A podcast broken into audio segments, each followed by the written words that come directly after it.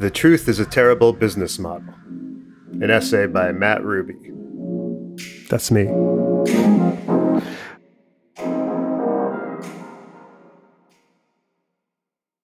Recently, Tucker Carlson and Don Lemon got the axe on the same day. It was like the day the music died, but for cable news. And also, no one really cares.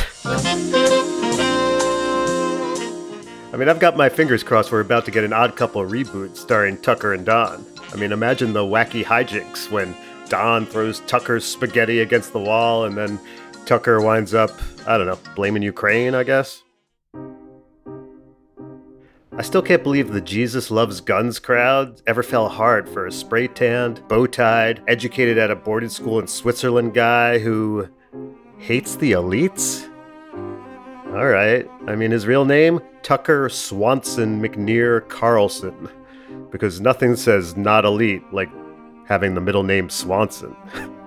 but seriously, where do these right wingers think Fox broadcasters go when they leave their studio in Times Square? I'll give you a hint they ain't hopping on a pontoon boat to go alligator wrestling. It's just con after con after con with these so called men of the people. Now, Fox haters think this is all some kind of victory, but come on, we've been here before. It's silly to think detuckering is some kind of detox that solves anything. I mean, remember, before Tucker, the problem was Hannity. And before that, it was O'Reilly. And don't forget the shenanigans of past boogie casters like Megyn Kelly and Glenn Beck. It's time we stop fooling ourselves. It ain't the mouthpiece, it's the time slot. The person on camera is just a cog. The platform is what matters. They'll plug in the next commander of hate to the con, and the rage ship will sail on. And American grandpas will keep on watching as they curse the immigrants who clean their bedpans. Something that whole Fox News case revealed the truth is a terrible business model.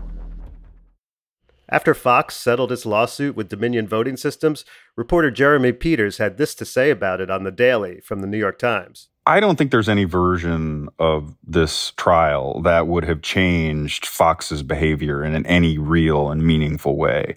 It's just too big a business for them. Hmm. The notion that they would get crosswise with their audience is something we now know because of this lawsuit they're afraid of doing. And they don't see any business model in becoming a moderate, centrist, conservative network or in becoming a network that levels with its audience. This settlement is going to dent Fox, but it's not going to bankrupt it. It still has billions and billions of dollars. The way that Fox has settled this case shows us that that's a cost that they're perfectly acceptable writing down. As always, follow the money. I mean, what's the reason for Fox to try being honest? Journalism? Come on. That horse left the barn a long time ago. Now, the right move is to give the people what they want throw incendiary opinions at them, make crap up, confirm their biases, and stroke their egos. The vaccines make people trans. Is it true?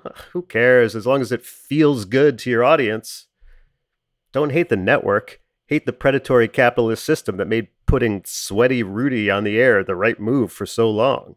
In truth, what a lot of us long for is this retro news landscape that, in retrospect, was artificially propped up. When there were just three networks, news was a loss leader. We could have a Walter Cronkite because CBS didn't need the news division to actually make a profit. Now every fraction of a rating point counts, so goodbye factual Cronkite. And that's the way it is. And hello rage screamer Jeanine Pirro. In anarchy and chaos. Meanwhile, newspapers were buoyed by classified ads until Craigslist came along and pulled the rug out from all that. Now journalism is left to fend for itself and is withering away. It's romantic to think revenue comes from all the president's men style reporting, but actually it's coming, if at all, from recipes and Wordle. But what about Substack's model? Well, it's great for personal niche stuff, but real reporting?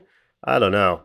Good luck finding a Substacker willing to tell all their paying subscribers they're a bunch of dumb schmucks. The incentives are all toward congratulating the choir for getting it. I mean, except, of course, my Substack readers at mattruby.substack.com subscribers there truly do get it and most certainly are not schm- Okay, anyway, moving on. This isn't just happening in journalism, it's happening everywhere. Why would you take a nuanced, middle of the road stance when you see all your edgy, hot taking peers gaming the algorithm with a bunch of bullshit? No one wants to swim upstream and lose money doing it. So now we're left with just the coals of truth. And each day we pour more deep fakes, Photoshop portraits, and Drake singing the Weeknd tunes atop the embers. Good luck sussing out real from fake in the future. The truth is now negotiable. At least that's what ChatGPT just told me.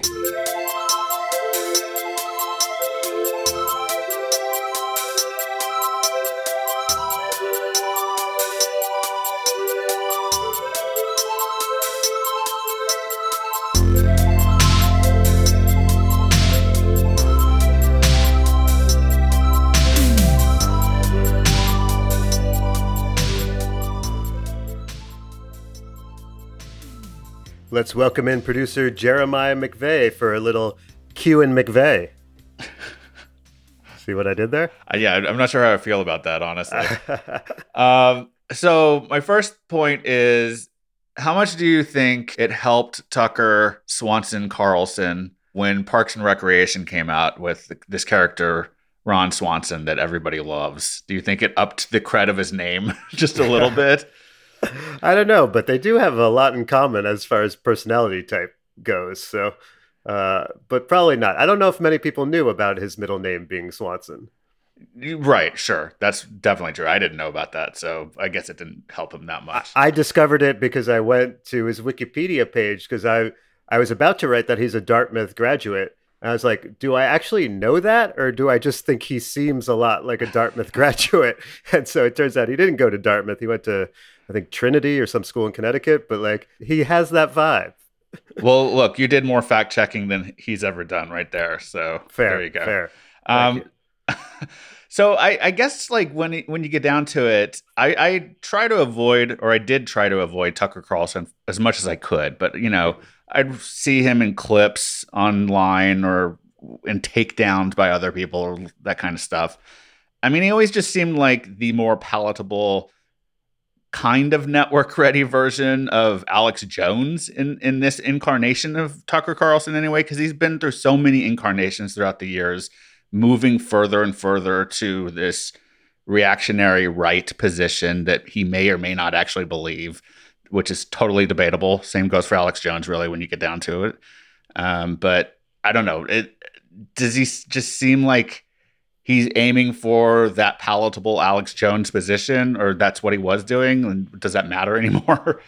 I mean, relatively speaking, I, I guess you could argue he's a little bit more high minded than Alex Jones, who seems a bit off the rails and just like uh, actually like dealing with mental health issues, whereas Tucker seems a, a little bit more conscientious about what he's doing and and uh, strategic and manipulative about his approach to things, which is probably why he reached a bigger platform than Alex Jones. But yeah, I think they're probably tapping into some primal thing amongst their core audience, which is like we've been wronged and they're lying to us and the mainstream media is all BS and you know they are doing something to we and you know all that you know populist kind of uh, rile people up stuff. So there's certainly overlap on some level, but I'd say Tucker is has at least up to this point was a little more uh, strategic about how he approached it.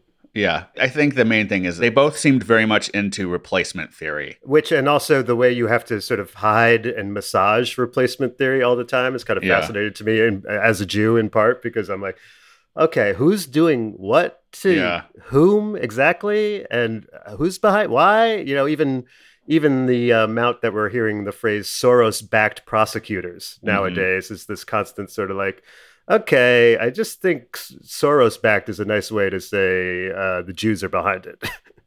yeah, I mean, I mean, it's definitely code for that. It has been for a while, but it, yeah, it's, gained a new prominence in recent years, skill and beyond where it was.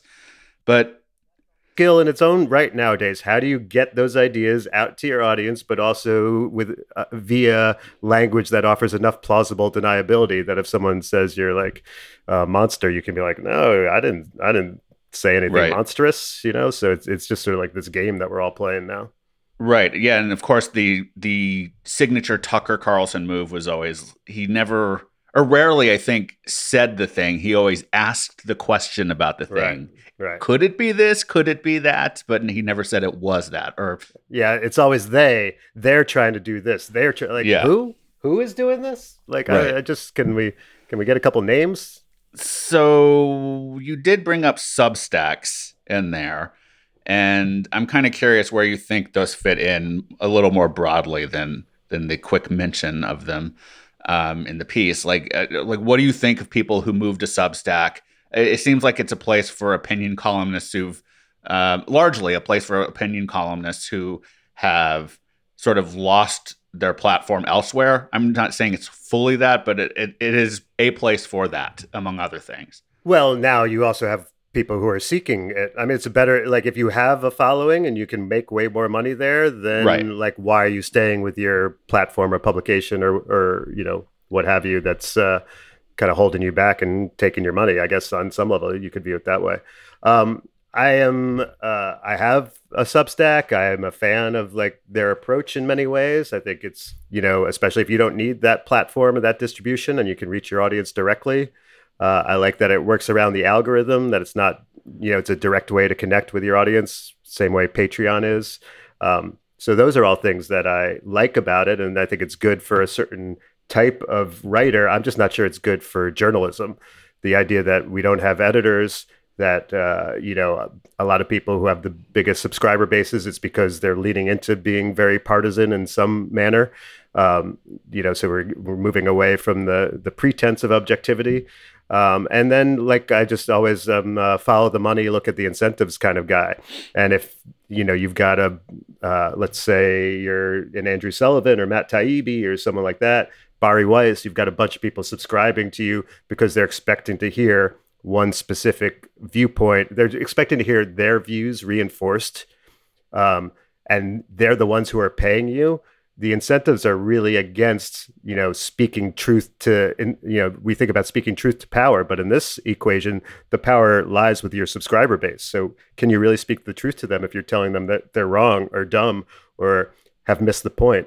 I mean, some subscribers might actually, you know, value that. I think you have all these the vaccines and the trans and all these different like conspiracy theory issues coming together in this sort of conspiracy unity theory and like are you able to tell your audience that supports you in one of those areas that they're totally wrong in another one of those areas or do you just keep quiet about it? So there's no agreed upon reality and so you're going to get your flavor from this these three substack authors you subscribe to but you know then you go home and have a conversation with some family member and they have no idea what you're talking about and you you realize you're living in completely different realities and and how are we as a society supposed to move forward if if that's the case? Well, just one last quick thing, maybe. Tucker Carlson, is he going to run for president? no it's You don't think uh, so? He spoke in Iowa last year. That's what everybody always points to when they have that that theory. Well, he had the platform before, and I think now he doesn't have a platform. And I, I think running for president's a sucker's bet. I mean, You know, if you're a, a media person, stick with stick with the Cush gig. Right. Well, he doesn't have one right now. So. All right, that's fair. I mean, that, that's a that's an interesting. Why would you run for president? Ah, I got nothing else to do right now. I- I mean-. Tucker Carlson, Marianne Williamson debate would be rather glorious to witness. Mm, that's one word for it.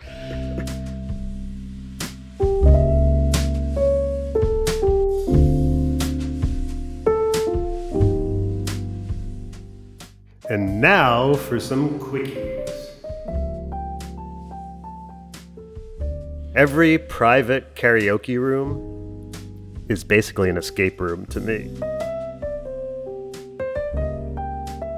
Hey, are you guys married? Well, no, but we run an Instagram account together. Oh, so it's serious. When I meditate, I'm supposed to listen to the sounds around me. I always hear two things off in the distance ambulance sirens and construction noises. Lesson learned we are constantly being destroyed and rebuilt at the same time.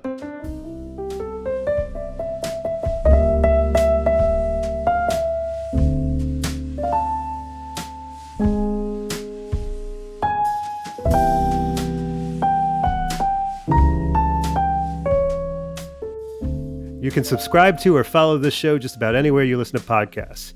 If you have a moment, please rate and review the show on Apple Podcasts, Spotify, Good Pods, or anywhere else that allows you to do that. And when I say that, I mean like leave it a good review.